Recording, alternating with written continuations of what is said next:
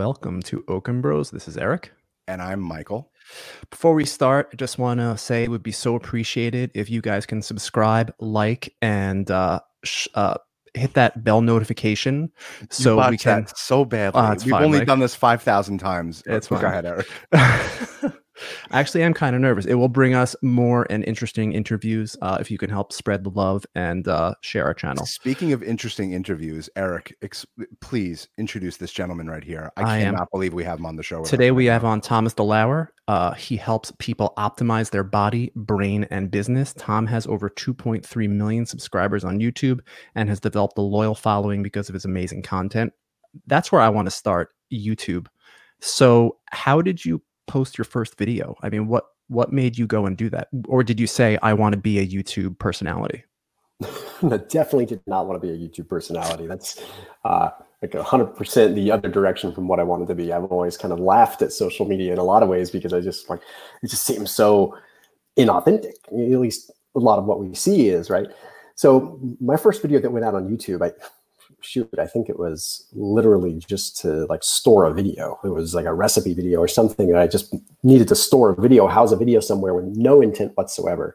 Um, I did get into the world that I'm in in terms of creating content to sort of run the opposite direction from the sort of corporate black tie world that I was in before. I mean, it was kind of, it went from being very structured, told what to do, everything carved out for me to, you know what? No, I need to run the other direction and I need to be able to have a voice that's, that's heard.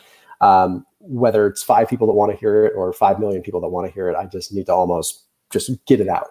Uh, so a lot of my brand, if you want to call it that, was initially built on Facebook, and YouTube Wow. sort of became a casualty of that. Probably because YouTube has a longer attention span for biochemistry and the stuff that I was talking about, whereas Facebook was much more of a scroll mentality. So just kind of naturally went over to YouTube because that's where people were willing to give me the time. Um, rather than just you know me doing a 30 second video explaining how to do something, I always feel like I needed to justify it. So why did you get on Facebook to begin with? Was it ju- was it that you said you want to become an online personality?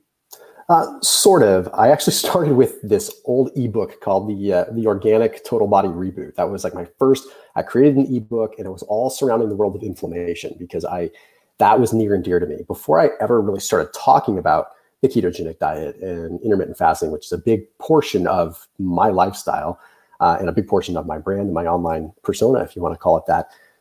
Inflammation was at the root of it. I Right. knew that if people could get a grasp on inflammation, whether it was via the ketogenic diet, fasting, vegan, paleo, I don't care. However, you can get a grasp on that, that is a big, big, big epicenter for just so many problems.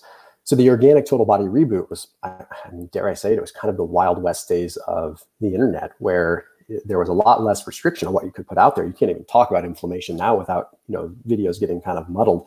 But it's uh, so so that's how it started. Was okay. Well, so what we- year was that? that would have been like 2015 2015ish so it was you know i went through my transformation in like 2009 2010 uh, which i guess we can talk about in a little bit more detail in a bit but yeah so this was still back when you know paid traffic on facebook and, and youtube was a lot i don't want to say easier but it was just different. It was less crowded less competitive. Right. um, so i wanted to teach people okay how did thomas go through his transformation? How does the inflammatory system work within the body? How does our immune system work? And from there i think people just kind of caught on that hey i had a way of articulating complex subject matter that people enjoyed. And as a casualty of some of our paid traffic uh, an organic brand started to be built and it was shortly thereafter i said i don't even want to you know sling an ebook i want to be able to actually just have my voice heard and if people want to watch then so be it and that's a very abbreviated version of how the brand was built but You said that you went through a transformation in 09, right? So did you just did you fall into keto? Did keto find you? How did that start? Were, were you Yeah. were you anything before keto? Yeah, it's a, it's a good question. So, uh, kind of give you the full story. So, I was an athlete in high school. I was in very good shape. I was an all state rugby player. I was a cross country runner. I was a track athlete.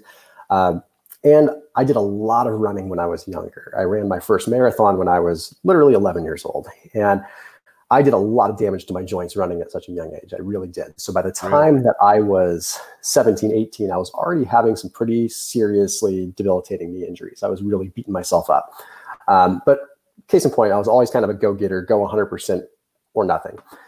Well, shortly after school, um, you know, go to college. Then I, you know, as I'm early in my career, I become uh, an executive recruiter and a physician recruiter in the healthcare world. And what that, for people that don't know what that is, basically what I would do is I was a headhunter. I would find executives and put them into uh, usually acute care and long-term acute care hospital settings. So I was placing CEOs in hospital settings. And, wow. um, didn't have to do that for very long before I built a really established network of physicians. And once that happened, uh, I became a little bit more valuable in the sense of, okay, well, Thomas has a network. And anytime you have a network, you start becoming more desirable for other businesses. So then I got into sort of the private equity world with some companies that were at the time selling what are called ancillary lab services. So they were selling things like uh, salivary cortisol testing and things like that to uh, fee-for-service physicians. Complicated story basically means you know doctors that were working outside of the insurance continuum with concierge medicine uh, would utilize our services to be able to provide lab testing to their patients. Mm-hmm. Now, seeing that, I was able to see sort of an underbelly of the healthcare system. And I was really, really stressed out at that point in time. I was going through a lot, and I don't want to diverge from what we are talking about originally, but I got so focused on career, so focused on making money, so focused on that that you know before I knew it, in a little over a year's time, I was close to 300 pounds. So 300 pounds, oh, stressed out, just focused on business. But the thing is, is I same, same, by the way. Yeah. yeah. I, no, I'm you just saying 280. I, I, I was, right? I, I, was, at, I was at 280. So yeah, yeah, yeah. I pushed about, I was at 290, 291 was like the top number I ever saw. But I mean, I didn't even realize I was overweight at the time. That's kind of the interesting thing. And I know that a lot right. of people that are in that kind of go getter mentality, you put the blinders on and you don't really realize anything else that's going on because what you're doing at that point in time, that's it. You know, that's you're not thinking about it. You don't look at take a step and look at things objectively, at least until you're older. And I was so young, you know, my early 20s in my career, and it's just having a lot of success, having financial success. I thought that I was the coolest dude on earth because I was, you know, pulling in coin at that age it didn't matter. I've been with my wife since high school. My I was like, oh, my wife's gonna love love me no matter it's amazing. what. I, it's amazing. so anyhow, that's that's how the transformation, you know, really kicked in. It was no real solid call to action other than the fact that I had a lot of really positive influences on my life in that spectrum. And took a couple people telling me, hey, you know, why are you you're so disciplined in this area of your life? Can you kind of like reel in your physical being a little bit? So I want to talk about keto briefly. Um, sure. probably not briefly, but you know that's near and dear to our heart too. When I was at, at right around the same time, you know, I said I have to do something. My thyroid got inflamed, so I, I figured let me let me go down the keto bandwidth. Lost right around eighty to ninety pounds. And do you think keto is right for everybody? Very good question. Uh, I mean, that is a very black and white question if you really get down to it. No, it's definitely not. You know, is vegan for everybody? No. Is, you know, bread okay for everybody? You know, no. It's there's always going to be someone out there that's not going to respond. However, I will say that when you look at the data, there's a very small percentage of people that don't have a good response to a ketogenic diet. It's usually just you know, they're not sticking to it or they're not doing it properly. Right. Right. Um, dealing with look, I mean, we all deal with haters. I, I Eric and I are front and center for for all of YouTubers, and we see the hate that the carnivores give the vegans and what the vegans give the carnivores. And how do you deal with haters? Because I'm sure that you have people you you go through the comments. I mean, people have to be taking jabs at you because you're a public figure. You know, you're you're you're YouTube famous. How do you deal with that? How do you deal with people saying your diet's wrong? Keto's not the right way. My diet's the right way. How, how do you sleep? Honestly, like, how do you sleep at night? Like, seriously. No, it's it's seriously terrible. It's it's not. I really? wish that I could say that. Oh, I'm. It doesn't bother me. I mean, of course it bothers you, especially when right. my brand is my name and my face and my identity. Right. So when someone comes at me with a, a jab, whether it's intended to be personal or not, it is personal and it's cutting right to the core of my identity. And the most frustrating part about it is they generally don't know my story. They generally right. think that oh, he's just some uh, you know fitness YouTuber that just got right. lucky, and they think that all influencers or all people that have online brands are just overnight successes that just you know caught some lucky streak. so the funny thing is, is, and you guys watch my channel a lot, is I think I do a pretty tremendous job of trying to be unbiased and actually looking at things objectively when it comes to that really trying to say like hey this isn't for everybody or this might work. Um, so when food became a religion. Food became yes. religion that yours is wrong and mine's right and and i'm scared that someone's going to get hurt one day that someone's yeah. going to be saying no this is the right way to do it and you're to you're to hear some traumatic experience that you know a carnivore did this or a vegan did this. It, it's it's really like i don't want to get all rodney king but like can't we all just get along? Like if you if vegan works for you good preach your gospel but if someone says no i believe that carnivore works for me or keto works for me or fasting works for me like good for you man. Like don't don't fight with people. You know it's that's what i believe yeah. you know? It's very it's very dogmatic. It's very very dogmatic. it is. and it's yes. um, you know in a world like nutrition the hard part is that it is so so nebulous with the research um, we live in an era now where and we're seeing it in today's just society where everyone has the ability to be an expert in a matter of yes. a few minutes. So hundred percent, yes, Tom. And it's so it's so like you hear one side of the argument makes perfect sense. Then you hear the other side of the argument, you're like, that makes amazing sense. So like, yeah. how, how, do you pick? Yeah, you know, I guess you, you just pick what's good for you.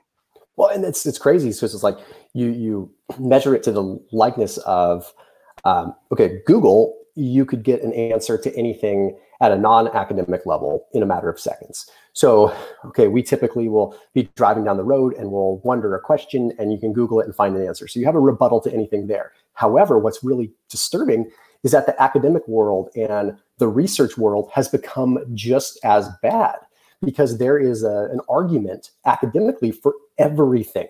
So if you want to say keto is good, sure, you can find research that says keto is good. If you want to find research that says keto is bad, you're absolutely going to find it. And then all of a sudden, anything that's anecdotal doesn't count because the anecdotal information is what really matters. And when you look yes. at, um, yes. you know, how God. strategic forces and how the elite athletes look at things, do you think that they're just preaching the gospel of what comes from a? Re- do you think that an Olympic athlete, let's just hypothetically say this Olympic athlete that is running a fast 100 meter dash, really fast, gold medalist, this it isn't. I, am totally purely hypothetical. I'm not speaking of any sprinter. Right, of course. Let's say that he discovers that if he eats potatoes, agave syrup, and cinnamon before he right. runs, that he just crushes it but right. if you don't find an article to substantiate that, then he's wrong. If that works for him, who the heck right. cares? So is he wrong? And that's the problem is nutrition is so nebulous because what works for one person might not work for another. But then we also just get to lean on whoever's funding the studies. And if that study, you know, proves a point. Yeah. Um, anyway, I could go on and on because I've actually no, this is this is amazing. this, this, this, is amazing. we wanted to talk about because, like, we heard from you know. Listen, uh, I took my kids to Washington D.C. last year for a vacation, at my wife and kids, and we went to the Smithsonian, and there was a um, there was a, a an exhibit that ha- in the 1950s that had doctors smoking cigarettes, and they were saying, you know, uh, nine out of ten doctors agree that you know Winston is the right cigarette or whatever, Camels or whatever the case, and it's like I'm, I, you know, and our father, our father passed away two years ago from smoking cigarettes. Um, you know, it's like things change. Yeah. You know, like yeah, I think like I think I sugar is the new cigarette, right? I think we could all three of us agree that sugar is yeah. the new cigarette. That sugar in the Coca Cola and in all the junk food, the processed stuff. Yeah, they're going to be showing the research I mean, further down the road. This leads me. You mentioned early on uh, about inflammation yeah. And I believe there's a correlation between inflammation and allergy. And people have a lot of allergies that they don't know about. And we've been doing a lot of endpoint testing with our children and with ourselves, where we figure out at what level you are no longer allergic to that food. And then you try and desensitize yourself to it yeah do you do you are you on that same bandwagon with with allergy testing and inflammation is there a correlation on those two subjects great question eric i think there's definitely a correlation i feel like with an inflammatory response a histamine response that's right. going to come from an allergen is still going to be an inflammatory response. I mean, you have a different immunoglobulin that's going to respond to different things. You know, you have IgM, you have IgA, IgE, all respond to different things in the body. Okay, so allergens are one category, but sensitivities to other foods can Right. be triggering other categories. So you look at things like ALCAT testing and these other allergy testings that they, they don't they're not literally just looking at like a histamine response like oh i'm allergic to rye or i'm allergic to buckwheat or you know they're looking at like what happens to your immune system so is there a link between the inflammation and absolutely because it is a secondary or really a first response you know to have the immune system activate.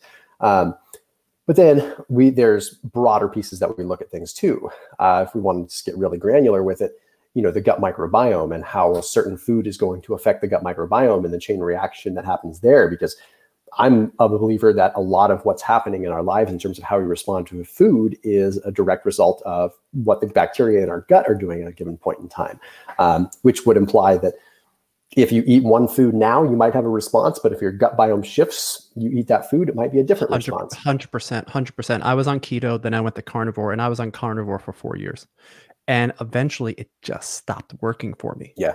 And then I had to introduce sweet potato into my diet, and I'm like, oh, I feel better. Yep. So you know, I think that's we what- also went to we also went to an alternative doctor who took our bloods and said these are not great bloods. And he i mean he went down to i, I came up positive from myelin sheath uh, like a, a Yeah. i don't know what you call it. And i'm like "My- I, mean, I i eat just meat. I eat meat. I'm the healthiest i've ever been. He's like no you have a you have a leaky gut. There's something wrong. Your your body's reacting to something. So he gave me colo- uh, i know how you pronounce it. I call it colostrum. All right. Us long Yeah. islanders call it colostrum. But I went to your video because be- I'm telling you, I found you, Thomas, because when I had an ailment, I've been following you for over a year now. When I have an ailment, I type in your name with the ailment or the vitamin or you know the diet or the fasting, and I I want to know what you say. D- do you read 24 seven? Like, do you sleep? Are you like? I know Yeah, we. how do you research? How do you're- research your your You're your superhuman. You- We get it. You're superhuman. Like Eric and I look like Pugsley and Wednesday Addams next to you. But like, but like, do you, you know, do you read 24 seven? And do you, how the hell do you retain this shit? I think the, the retention comes with just having, you know, a wide repository of information. But I think rule number one is it has to be something that you're passionate about. I can't tell you how many times I start, you know, I will compile research or, and it's, it's, I mean, don't get me wrong. I mean, we've got a team now where it's like, if I find subject matter that I like, I will have my team find lots of research both directions, you know, supporting and unsupporting. And then it's my job to filter through the research and figure out is this going to actually would this end up being a be a boring video like really because there, there is Right. that balance that i have to look at too i mean if, if i don't get retention on the videos then so there's a lot of things that i would love to talk about like i would love to talk more about the microbiome nobody's going to freaking watch it like it really there's going to be there might be you know a couple dozen you guys might be but it's I watched them. yeah it's it's people just it's it's a tough so anyway there's Right. the point is is filtering and distilling that down to things that i really am passionate about because that's how you truly retain information. Do you remember you know what was on multiple choice you know college tests? I mean it, it, no but i do remember things that i took an interest in. And so that's the number one thing is take an interest. And then once you have an interest yeah then outsource whatever you know I, I you know a firm believer in investing in, in human capital and you know that's Yep. that's the best way that you can put your money with anything. Like Absolutely. it- it's absolutely they're an asset versus a resource. You're not depleting them. They're just you're going to elevate them. They're going to elevate you.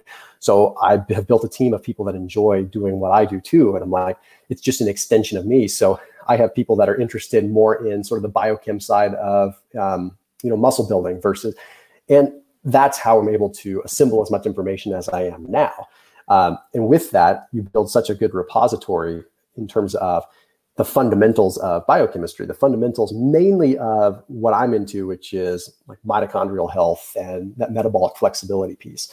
Um, you know, if you were to ask me a lot of questions about neuroscience, I mean, I don't know much there. I really do stick in my lane.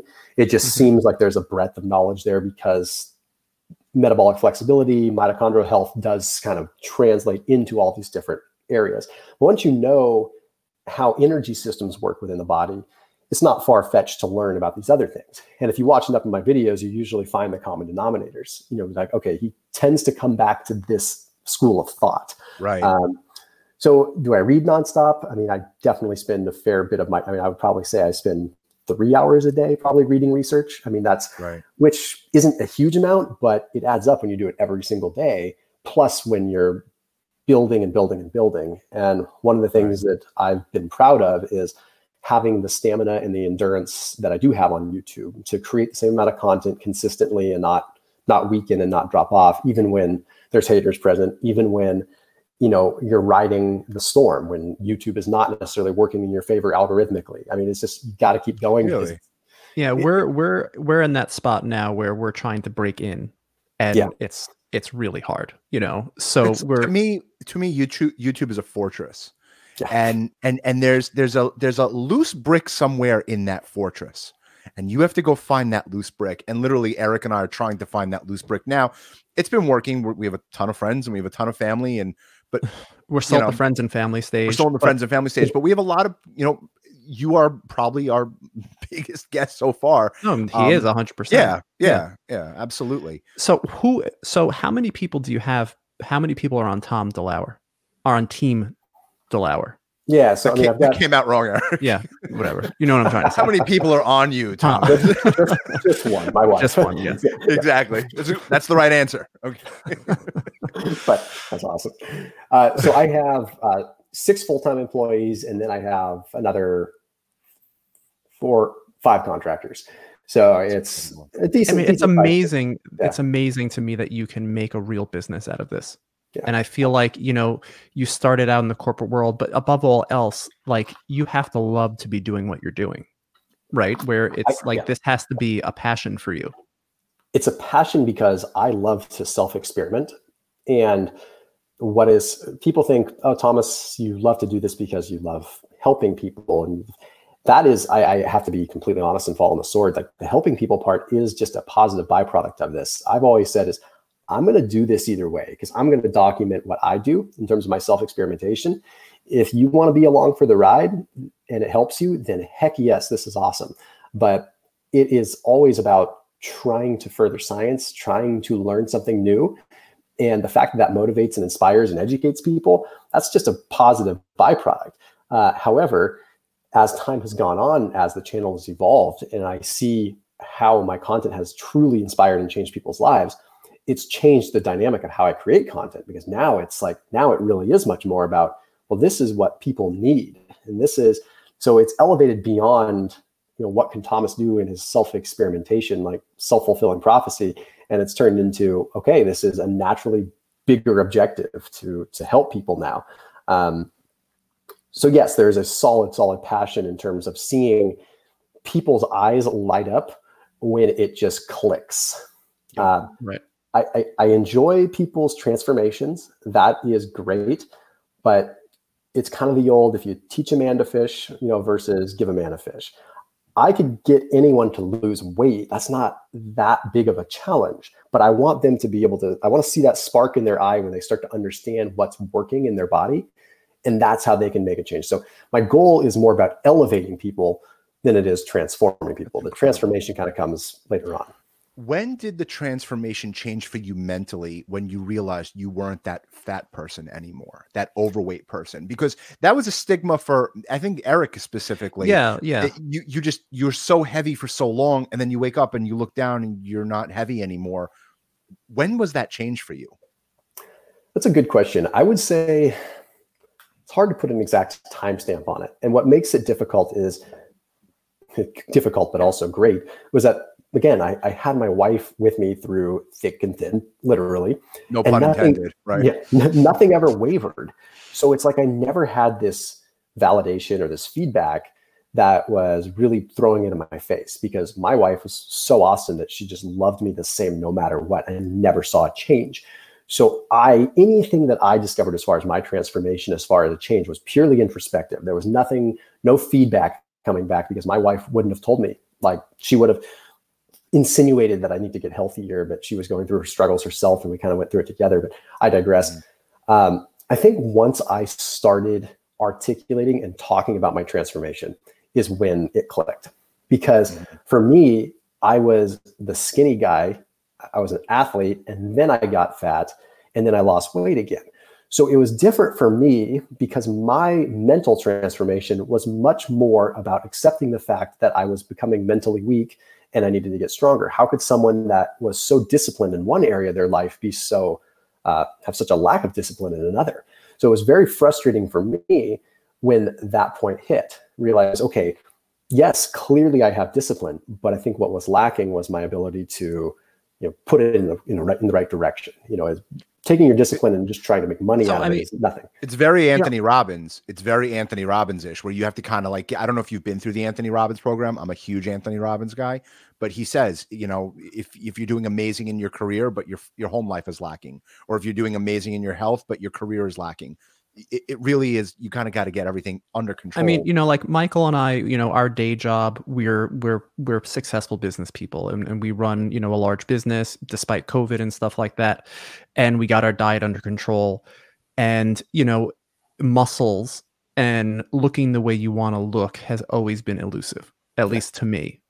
What like what can a person do to stick to it? Because it seems like making money easy, Yeah. you know, losing weight easy building muscle has is is is and We and had the looking the way you want to look. We Right. had the tr- we we did it, but it's it never sticks. What Yeah. what is Right. it with that? Yeah, I mean, there's a physiological answer, and then there's sort of the the real, almost I don't want to say spiritual, but, re- but but real like subconscious answer, right? And that's making money to you guys comes naturally. Uh, so that is something that just will always feel natural. Um, I've sort of felt that way too. I'm, you know, you may hate me for saying this, and YouTube may hate me for saying this, but I believe that capitalism is okay. Sure. And yeah, if no, it's done positive and constructively and i know there's a lot of people out there that don't feel that way but um, that is a mindset not necessarily capitalism but that mindset we call it abundance mentality okay so if you go into business with an abundance mentality there's enough money to go around it's not it's there to grab um, it's not good bad or ugly. It's there to solve a problem. Um, so some people are they have that subconsciously and they also have that in how they were raised whether they realize it or not. Um, so the same thing happens with the ability of your body. Now i'm not saying that you can wake up one day and will yourself into the existence of having you know amazing biceps. But from a young age um, you establish sort of this foundation of that. Um, i am a firm believer again that the same attributes that make us successful in business are the same attributes that make us successful uh, with our bodies and with our health incredible.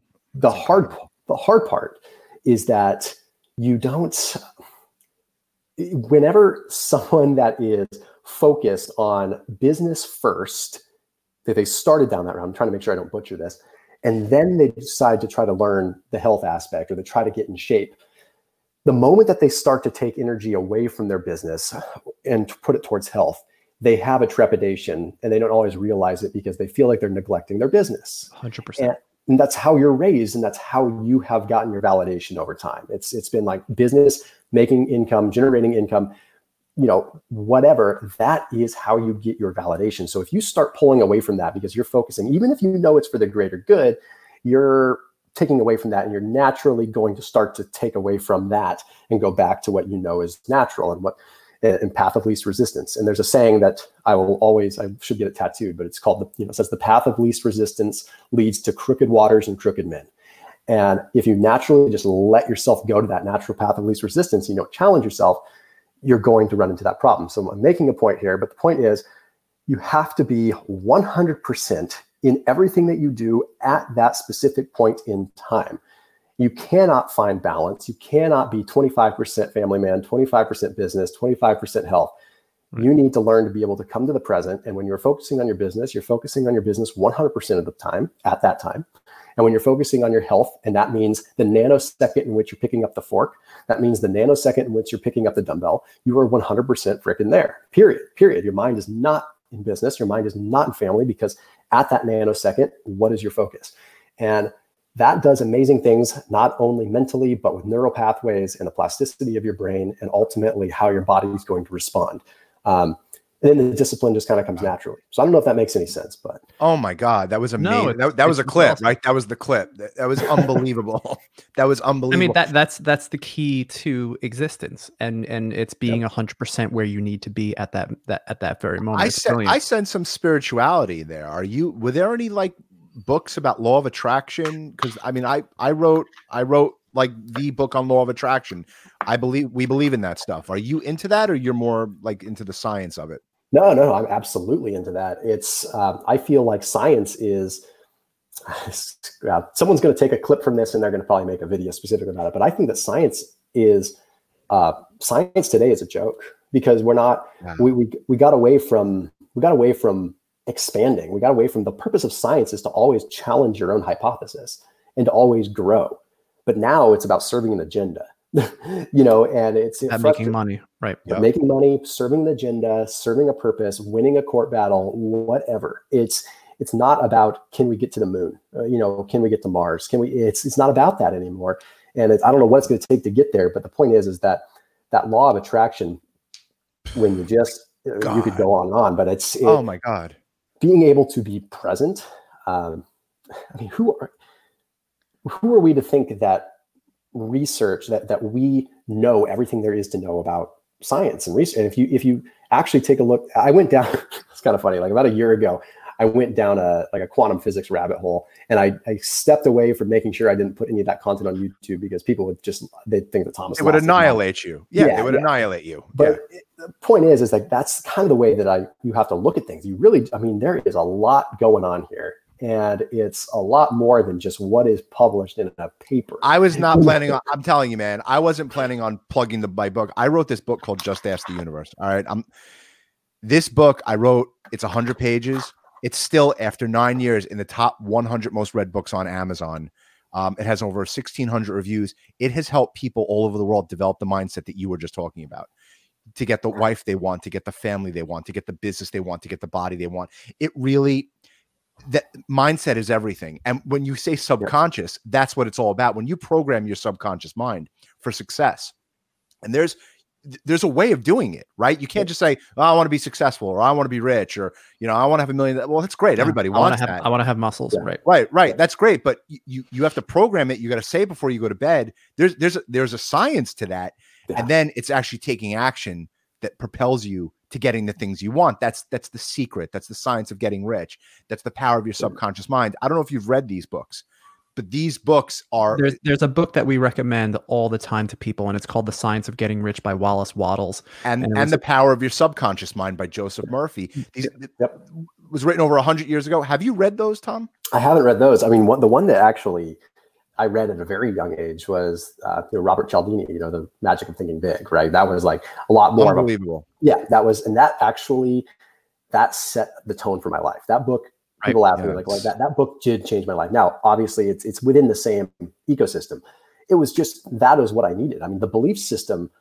Uh, uh Tony Hawk, perfect example, right? I mean, this has been talked about many times, but I mean, for right. for viewers and listeners, you know, does the 1080, and then next thing you know, in the subsequent weeks, what is it? Four or five more people do it. I mean, it's like all of a sudden, right. it's like no one could touch a 1080, and then Tony Hawk does it, and then like now the belief system is there. So all of a sudden, oh, it is doable. I mean, it's we are capable of so much more than we are putting our, you know, putting out there. And it's uh yeah, it's wild. That's awesome. I mean, and speaking of law of attraction, right? I mean, this is like I don't do many interviews. This is just you guys sent me an email. It was pretty random. And I just mm-hmm. was like, eh, actually, you know, this is kind of cool. And I think actually, I mean, there's fundamentals there again, technical pieces. You were honest. You said, hey, we have a small small YouTube channel. We're just breaking in. There's something that's kind of cool about, you know, having interviews with people that aren't doing it just because they have a big channel and they need the content. It's more like, hey, this is cool. These guys are starting out. It's awesome. So, I mean, speaking of law of attraction, it's like nothing compelled me to say yes or no. It was just kind of just felt natural and sure, why not?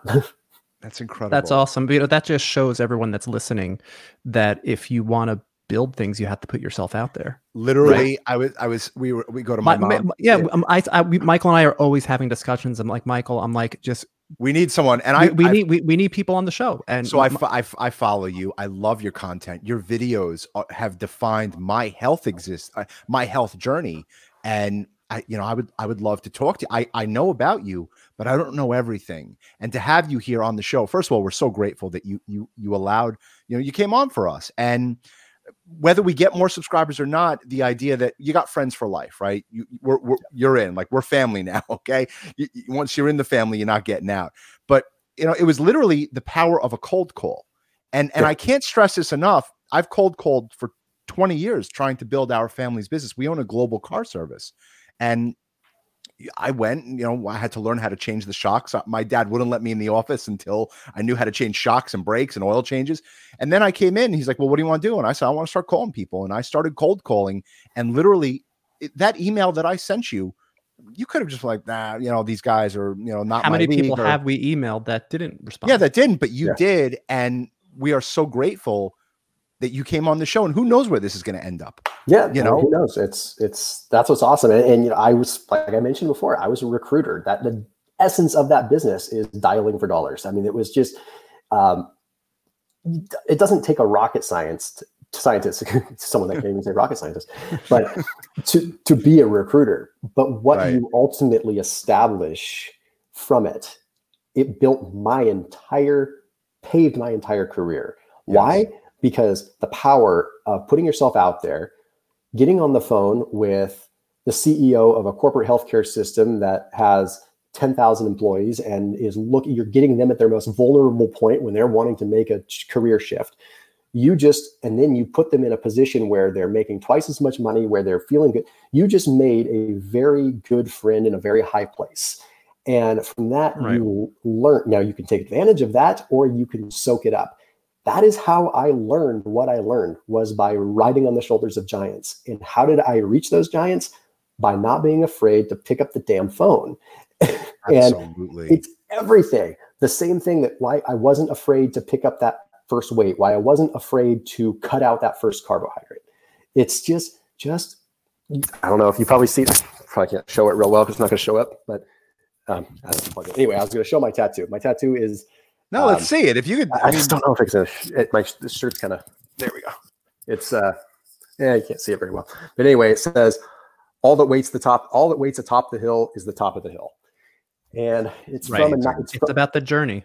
it's, from, it's from it's from a Nike ad that the full quote said, Amazing. "Money doesn't wait atop the hill. Glory doesn't wait atop the hill. All that waits atop the hill is the damn top of the hill." In other words, just do it, and that's always Yep. been my approach. Is just just do it. Just just like it's it's take action, man. It, it, it the, the worst thing, the worst thing you could have said to us was, no, I'm not interested or not even gotten back to us. Yeah. I, I'm, I'm, I'm a writer, right? I'm, I'm a published author. Um, I've written over 20 books. I have full representation in the entertainment industry. And this is not about me, but real quick, taking action. I wrote an entertainment attorney because I needed someone to read a contract, an entertainment contract, because somebody wanted to represent me, an agent wanted to represent me. And I wrote this woman because I read her name in a book. And I wrote her, and she called me two seconds after I hit send. She says, I would love to represent you. This woman, I don't want to say who, she, her son runs a studio. I call them the Illuminati because they're so like, like they're so dialed into the entertainment industry and they they control everything.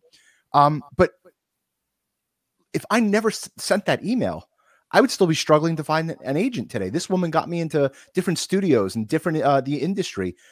Literally, the power of a cold call and being nice about it. Like I didn't write you saying, "Hello, Mr. DeLauer. My name is Mike Logan." Um, I- um, like no, it's like, "Hey, dude, big fan of your show. My brother and I have a podcast. We own a business. Love to talk to you." Like, like just get to the point already. Yep, yep, yep. I, I it's so funny. I mean, this is old. what I the way, the way I used to you know get CEOs to call me back was you know because again you learn in in recruiting that the way you're going to reach these people is generally after hours. Uh, like gener- so, first of all, you have to have some work ethic and you have to have some cojones to be able to sit, you know, or stand, whatever, at a desk after your typical hours. Because the only time you're going to reach a busy CEO is generally at the end of their day when they maybe are in their office for five seconds. And maybe just maybe they'll answer their phone. They usually don't. But you're dealing with the gatekeeper. Well i would usually just be totally honest and casual. And i would have to leave, leave a note or leave a message for someone to call me back it was a matter of hey this is thomas. I'm an annoying recruiter but i actually just feel like i could use a chat. And you would be surprised like my hit ratio was pretty darn good. You know it was Yeah. i didn't i didn't want to lie. I mean people would do all kinds of things. I mean I, I tried the whole actually i did have i did make one placement off of saying that i was somebody's scuba instructor and that was how i was able to get the receptionist to push me through. I said hey this is his scuba instructor. It's urgent and he he answered he, he called me back Fake it and till you like- make it, man. Fake it Yeah, till you he- make it. he called me back and he was like, "That is the best one I've ever heard." You know, what you got? Like, what do you what do you Yep. pitch it?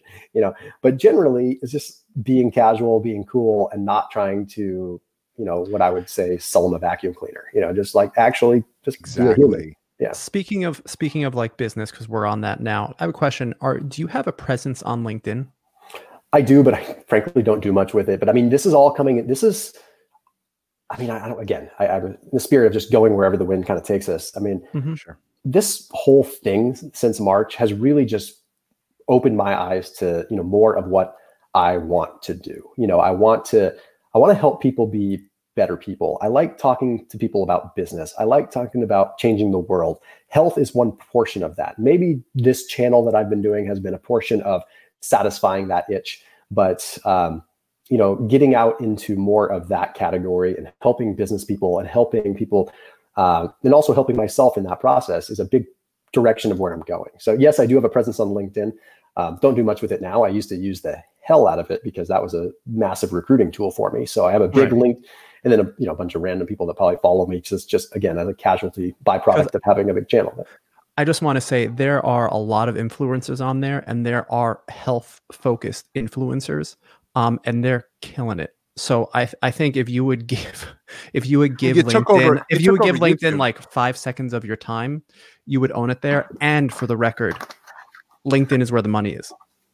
Like where the real money is, and people people are spending money on there. And the reason why we started our podcast was to relate better with our customers right so if you if you keep putting out content and you put out content then we're able to connect with them and they feel like they already know us this Yeah. is just from our certain strategy where we have gotten multi-million dollar accounts from Yep. linkedin because of our show because of the because of the content that we put out but man you would kill it in like That's You already fi- in like in like you already five own- seconds You already own LinkedIn, Tom. You might as well own. Uh, you you already own YouTube. You might as well own LinkedIn as well. It's like Yeah. Monopoly, right? You know, like yeah, I'll buy LinkedIn. You know, if anyone if anyone lands on it, it's like no, I own that. Huge opportunity, and the and what's what's cool about it is it's where Facebook was with the organic reach. You remember Yeah. you were you you got in on you got in on Oh, yeah. Facebook in 2015 when it was Yeah. easier to grow organically. We're on there now, and it's freaking impossible. I just joined Facebook one week ago. No BS. Yeah. I, I was Yeah. anti social media for the longest time. Yeah, Savior, you know, with with Facebook, it's a I mean, this is again, take it for what it's worth, but Facebook is a great advertising medium if you're going to, you know, you it's a pay to play game for sure. Period. Yep. So yeah. yeah. what are your that's fa- What are your favorite videos to make? What do you get jazzed about when your team comes back and go? We have a we have a video on berberine. Are you like yes? Let's.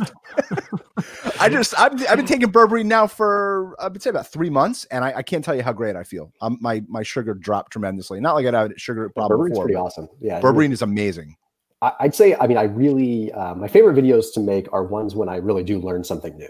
Uh, that's kind of random, but you know, if I do learn something and you can see it again, watch enough of my videos, you're like, wow, Thomas is like hot on this. This is cool. Absolutely. Um, that's usually the ones that I catch the most heat on because it's more abstract and it may not be go against the, it may go against the grain of what I'm presently doing. And people automatically will assume that I live the same way every single day and don't change a thing. And how dare I have a change of thought, right? right? Um, Yep. But when I do learn something new, it's it, it gets exciting, and I love getting on camera about that. But I do think that um, from a fun perspective, before all this craziness hit, I used to love doing the grocery hauls. Those were like my favorite ones to create Those are great. because nothing, nothing staged, nothing at all. Um, you know, when I'm doing more detailed scientific videos, I'll have you know bullet points to make sure that I'm keeping the video under 10 minutes so I don't go on for half an hour. Uh, there's a cadence I want to follow to make sure I'm delivering right. Um, with the grocery haul videos, if I need to go for an hour, I'll go for an hour. But I also get a chance to flex my mental muscles, so to speak. People, when they watch those, they say, hey, wow, this guy is not scripted. Like he actually knows this crap because he's walking through a grocery store and telling me this stuff. Um, and I just get my rocks off on doing that. It is so much fun. And uh, so do you but- do it as often as you want to now? well, because of COVID. I mean, you well, can't. it's it's like I, I mean I can do it with a mask, but it's gonna you know it's- Right. Yeah. So it's so I'm kind of looking okay. I guess I could go to the grocery store. I could grab a bunch of items and film them back in my house, but it's not the same. And I might still do that, but I mean just because it really is fun because there's a uh, there's a consumer approach, there's a consumer appeal that people really like. People love to buy things, but they don't like to be sold, right? So it's when you are showing them opportunities of products that they could buy. I mean, again, and this is in a non um, compensated way. I'm not paid to do this, but it's like if I go to the grocery store and I think that there's 20 products that are pretty awesome at Costco right now, and I bring people love to do that because it's like they're shopping. It's like watching HSN, but they're getting feedback on it. So people really like it. I really like it. Um, but I think the ones that I really like the most uh, are going to be the ones that are a lot more lifestyle oriented or a lot more um, kind of like how this conversation is going. You know, I do have those kind of things like where I filmed one recently that I got so into. I mean, if, I guess you could probably ask my videographers like, what are what does Thomas get the most passionate about? But um, you know, being like the anger drive. I did literally did a video on how it's okay to hate yourself. It's okay to not like yourself.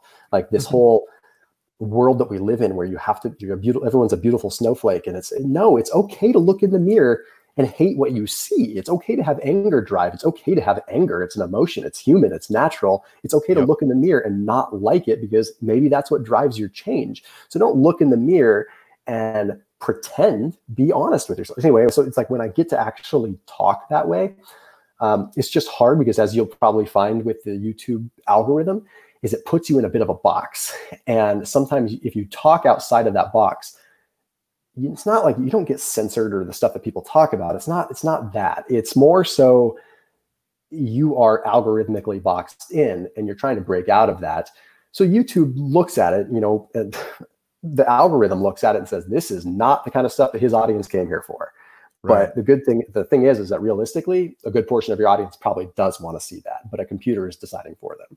Right. And so it's a little bit disheartening because that's the kind of content I love to create. But um, but yeah, you ever think you ever think about making a second channel?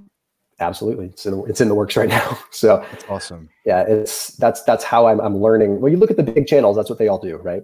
Because as your as your channel gets really really big, your uh, your reach stays decently high, but your engagement naturally drops. So you mm-hmm. can't because again, my audience was built from I had much more engagement at, relatively speaking, at a half a million than I do at two and a half million. And that's simply because it's a lot easier to define an audience because that is people are coming to you for one specific reason and that niche audience is there. And then you reach critical mass where now I've got a wide variety of people watching my channel. So I can't, there, there's going to be every once in a while when you have that one hot button topic that covers a large amount of that audience. But how many people come to my channel from fa- the fasting category that absolutely right. despise keto. And they just get pissed off when I post keto content because they think I'm pushing an agenda and vice versa. Right. How dare I talk about a carbohydrate? So you get these, you get these little subcategories. Uh, so you see, it's it's a common theme with bigger channels is they all run into that, and then they branch mm-hmm. off another channel. I mean, it's uh, so absolutely. I think a big piece for me is um, is parenting too, is helping helping dads out. I have a passion to help dads out. I mean, I want to help yep. moms too, for sure, but I, I speak to dads. I really do. You've been, under, you've been instrumental yeah, but, to, to but, me but, personally. We're yeah. underrepresented though. I think dads yeah, get. Yes. I think dad, dads get the short end of the stick, hundred percent. Absolutely. And, yep. You know, it's it's it's hard to it's hard to be a dad right now. I think it's so hard and, to be a dad right now. I mean, it's and we're we're getting a we're getting a taste of what it's like to be a stay at home mom. At this, not not saying that it's harder for us by all means. So you know someone can cut this clip and say whatever they want but right now a lot of us are being stay-at-home dads and also still maintaining our businesses. Absolutely. and because as men i can't i'm downstairs in my office my studio right now. I hear my wife upstairs. I hear i have a newborn or five, four month old. I hear her crying. Congratulations. And yeah, every fiber of my being wants to go up there and help because men were fixers, right? That's what we do. Yes. Our wives hate it, but it's it's what we do, and it's uh, so you can't help. You can set boundaries, but you can't help but still mentally want to be there. It's very difficult, and we are absolutely underserved because no one talks about it, it's no one talks about the stresses that we face and the emotional struggles that we face because it's typically masqueraded and it's typically just brushed another direction but man, I mean, it, it's it's it's difficult. It's difficult when you have a newborn and your wife's attention is going to the baby, and you know you're not getting it as much, and no one wants yep. to talk about that because that makes them sound like a you know a big whiny you know what. So I smell a new channel, Oaken Bros and DeLauer Dad Talk, right? Friday night Dad Talk with DeLauer and the Oaken Bros. Is there ever a time where you're like, I don't, I don't even want to curse, but like you know, F it and just pig out on cookies, cupcakes, and candy? Seriously, that's a question I've always wanted to ask a rip person. I know I've I we followed the car the low um the Carb Nite Solution. That was like one of the greatest five weeks of my life. Yeah. Where like until was, until uh, Michael got gastritis. No, I got I got gastritis. Yeah, because I was allergic to half the foods I was eating. Well, not allergic, Yeah. but I had an intolerance to the pumpkin pie I was eating, you know, on Friday nights. But Kiefer was amazing. He was great, but like I couldn't keep up. I could it just Yeah. it was impossible. Like, like, we're not you're- time- like we're yeah. not hold on one second. Like we're not like dedicated enough. Okay, we're gonna eat the, the Twinkies, ding dongs, and ice cream, but then we're just gonna go take a nap. We're not gonna like go work out for three hours to Right. like use all of that. That's just more of our You're, style. you're making us look like lazy fat slob, Eric. well, Like, I mean, Mike, come on. Uh, yeah, exactly. But like really and truly, Thomas, is there ever a time where you're like, all right, I've had enough with the avocado salads. Just give me like a, a Big Mac and a, and, and a double, you know, large Coke and some fries. No, totally. No. I mean, it's the uh, I just the one card the one cardinal so- rule I I have is I just don't touch gluten. Period. You know, and I'm not celiac. I'm not celiac. I just if I'm gonna have a cheat meal, that's my only rule. Just no gluten. I mean, it's No just gluten. Uh, so yeah. Sugar's it- okay. You're cool with sugar on a I cheat mean, meal. I- on a cheat meal, yeah. I mean, again, it's just it comes down to sustainability. It's like you know, Right. it's how often am I doing it? Um, I, I've a lot. bef- I, my rules for cheat meals are generally don't ever plan them. They should be somewhat impulsive, which sounds Mm. bad, but it's actually a good rule to have because you don't want to be creating uh, an association with food as a reward. That's the wrong mental sort of gateway to create. Fascinating. Yeah, so it's a lot of times for me, if we're going to do a cheat meal, it's a lot of times just kind of wake up that morning and be like, I feel like my, again, you get in touch with your body too. It's like, I feel like my body would respond well, and I feel like, I feel like it's time, you know?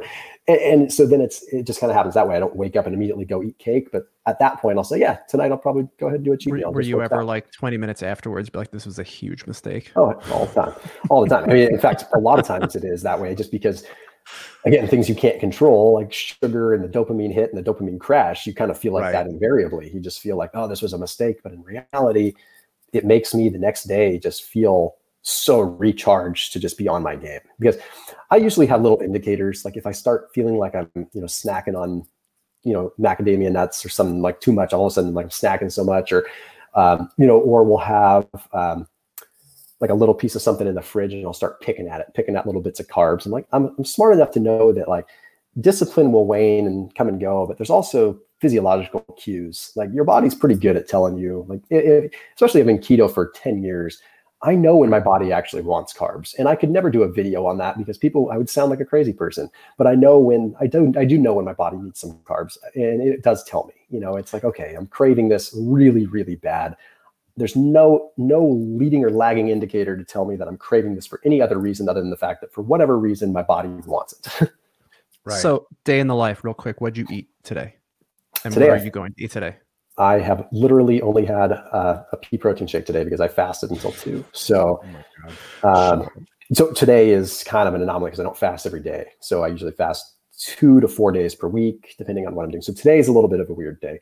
So, you're Um, not eating today. And Well, I mean, I So broke my fast already. I had a protein shake, and then after I get off this call, um, I will probably go up and I have some leftover ground chicken that I cooked up yesterday and a little bit of spinach. I'll probably have that and probably put some coconut oil, a little avocado on that.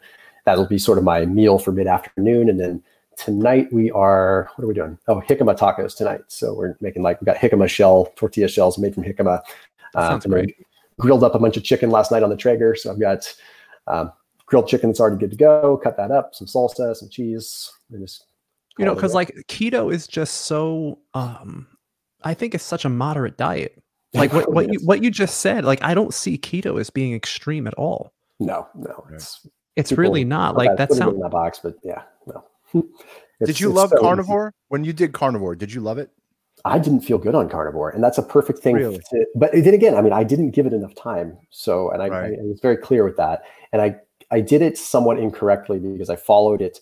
Um, I had a hard time getting rid of old habits where like I was still utilizing like macadamia nut oil and things like that because I I'm like I just can't I can't in good faith feel like I'm not getting this fatty acid profile, but I was defeating the purpose. So it took me a few weeks into it. I ended up extending my whole like experiment with it because I'm like, okay, I need to actually. Usually, I don't eat fatty cuts of meat because usually on normal Right. keto, I eat lean cuts of meat and I get my fats from different uh, plant sources or just different sources in general, not necessarily plant.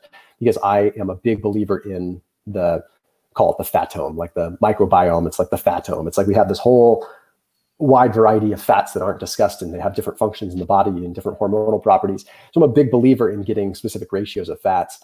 Um, but the one thing I had to, I didn't realize that, you know, with carnivore, you're throwing all that out the window because you're allowing your body to sort of reestablish. Uh, so I started to feel really, really good. Um, but part of the problem that I had with it, and this is great for people that are losing weight, was that I just, it just, just abolished my appetite. Um, yep. to the point where I didn't even want to eat and I was losing muscle because I was just like, it felt like I was choking food down. And I actually, believe it or not, have a fairly fast metabolism and I need to, uh, it takes me being sedentary and stressed, i.e., my old corporate life, to actually put on weight. Um, and I lose muscle fast, so I have to eat a lot of protein. And I just, I, honestly, it was like I don't think this is sustainable for me. I don't think I could eat three pounds of meat. Like I, I just don't know if I can do it. Um, right. So I started losing size, and I felt like I was losing strength. Um, I felt good. My skin felt clear. My brain felt better than it probably had in a long time. Um, but I just that comes and goes with it though. I was on, I was I was carnivore for four years. It comes and goes. It comes and goes, and finally, it just it just stopped working for me. Yeah, that's again, it's that microbiome thing that we have to be yep. switching it up. Like we have to, you know. And I, um, I go through periods of time where I come off of keto, you know, for a month or sometimes even longer, uh, and then go back just because it's just it's all about keeping a balance there. Um, you don't have to be doing one thing. And once you're doing, doing keto for a long time, you're so fat adapted you get right back into it really quick. And the yep. fat adaptation benefits stay even if you're not on keto full time. How often do you work out per week? Usually, I mean, I like to work out. So for me, I'd say six days per week, I'm actually doing something that I would call a workout, whether mm-hmm. it's weight training, whether it's HIIT, whether it's uh, you know long sustained cardio, and then one of the days is going to be more of a you know just active recovery, just going out for a walk. I mean, I mean, I'm active every day, but in terms of lifting, usually lifting four to five times per week. Uh, but recently, it's shifted a lot more towards more BFR, you know, blood flow restriction type work, where I'm actually, you know, only having to lift for 20 or 25 minutes, um, mm-hmm. and then follow that with usually some sprints, you know, something like that. It's incredible. I think with that, Tom, thank you very much for coming on. I could talk to you for another four hours, Tom. That's incredible. But we appreciate you coming on and um, tell everyone where they could find you and how they can get in touch with you. Yeah, uh, pretty pretty easy. I would just, I mean, just type my name in on YouTube, just Thomas DeLauer or thomasdelauer.com. Uh, usually I tell people it's more about how you can avoid me versus find me, but um, so, but yeah, just just type in my name on YouTube or Google and, and you'll be covered up with with content. And like you said, that's exactly what I tell people to do. If you're interested in something from a nutritional perspective, just type in Thomas DeLauer, uh, you know, keto or Thomas DeLauer length of fast or whatever. Just preface it's it worked for name. me, man. Yeah. It's it's worked for me, and and really, you've been so instrumental in uh, my you know and Eric's journey too. We're we're, we're grateful, and you know, keep up the keep up the content, man, because you're helping a lot of people there. You know, Appreciate we, are we're grateful. Everybody, hang on one second. Hang yeah. on one second. We're gonna sign like, subscribe, comment, and share. Uh, peace out, everyone. Thanks for tuning in. Bye, everyone. Thanks. See you guys.